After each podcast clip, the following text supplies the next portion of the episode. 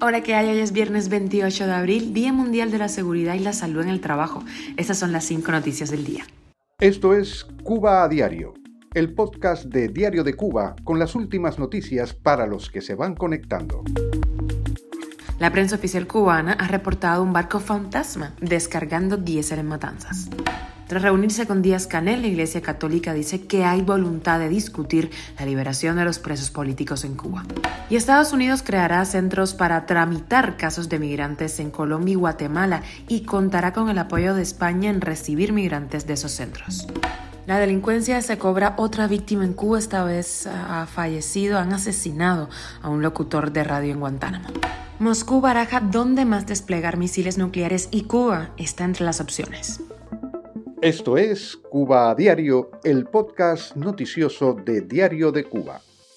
Varios medios oficiales cubanos han reportado que un buque está atracado en el muelle de la base de supertanqueros de Matanzas con un cargamento de combustible diésel que ahora mismo escasea en la isla, donde las colas ante las gasolineras son interminables, los apagones se incrementan y el transporte está semi paralizado. El país se ha parado.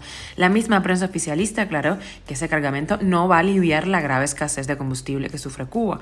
De acuerdo con el sitio oficial Cuba Debate, el cargamento supone el cumplimiento por parte de proveedores internacionales de contratos suscritos con la estatal Unión eh, Cuba Petróleo, pero no aclara el nombre del buque ni de dónde es.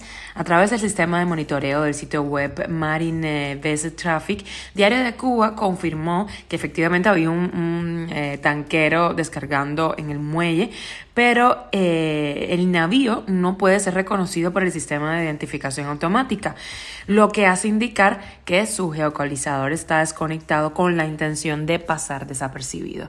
Desde Venezuela, el experto en tráfico marítimo Armand Yelon indicó que el buque Delsa, que navega bajo bandera cubana y sería propiedad de Gaesa, zarpó el jueves de la terminal petrolera José en ese país con destino a la isla, así que pudiera ser ese buque. Cuba a diario. Y noticias de la Iglesia Católica en Cuba eh, aseguraron eh, ayer jueves que la puerta está abierta para futuras conversaciones sobre la escarcelación de los presos políticos del régimen, luego de una reunión el miércoles con Miguel Díaz Canel y los principales funcionarios del gobierno. Los obispos habían solicitado hace más de dos años esa reunión con el presidente. Ahora es que se pudo concretar. Así lo informó un representante de la Iglesia cubana. El enviado del Papa Francisco, el cardenal Beniamino Estela, que visitó La Habana en febrero, había comentado a periodistas que una potencial amnistía estaba sobre la mesa, pero que la respuesta no depende de él.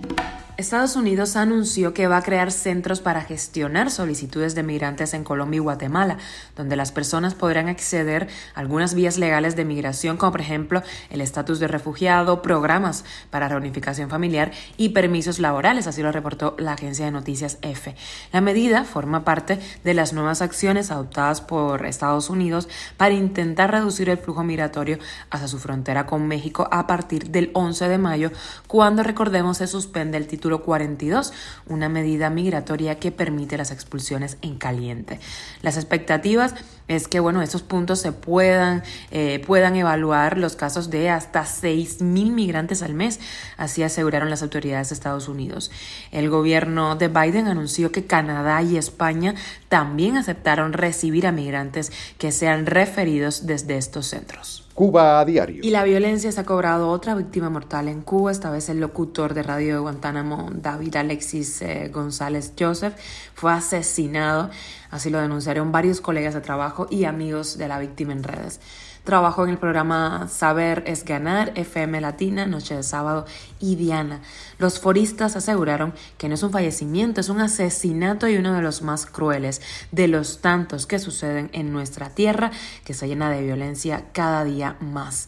No comentaron, eso sí, los detalles de este suceso. A inicios de este mes, Diario de Cuba reportó la situación de violencia en Guantánamo a través de testimonios de residentes en la provincia. Uno de ellos aseguró que hay grupos armados con limas, machetes, que van a lugares en donde los jóvenes salen a divertirse. Rusia se prepara para una nueva guerra fría con Occidente y la isla es parte de su ajedrez estratégico. Moscú debe desplegar misiles de mediano y corto alcance en otras regiones del mundo y Cuba está en su lista. Así lo dijo el vicepresidente del Consejo de la Federación de Rusia. Kosachev dijo que la abolición de la prohibición temporal del Tratado sobre Fuerzas Nucleares de rango intermedio sería una respuesta adecuada al aumento del potencial de misiles de Estados Unidos en Japón. Comentó que el despliegue de misiles de mediano y corto alcance en el extranjero es una empresa muy costosa, por lo tanto gastan dinero solo para actuar realmente y no para amenazar. Y con la extra te cuento que empresarios de Miami podrán enviar autos a Cuba eso sí, con la condición de que quienes lo reciban sean cuentapropistas y no agentes del gobierno. Las primeras licencias permiten el envío de varios tipos de vehículos, cuyo valor sumado no excede a los 4 millones de dólares. Durante más de 60 años, solo algunos ministerios en Cuba tenían la autorización para importar autos a la isla. Tener un carro en Cuba actualmente es un dolor de cabeza. La falta de combustible ha llegado a tal punto que se suspendió el acto por el primero de mayo y en muchas provincias se ha prohibido la venta de combustible a los particulares. Esto es Cuba a Diario, el podcast noticioso de Diario de Cuba, dirigido por Wendy Lascano y producido por Raiza Fernández. Muchísimas gracias por informarte en Cuba a Diario con nosotros. De lunes a viernes estamos en Spotify, Apple Podcast y Google Podcast, Telegram y síguenos en redes sociales. Yo soy Wendy Lascano y que pases un feliz viernes y fin de semana.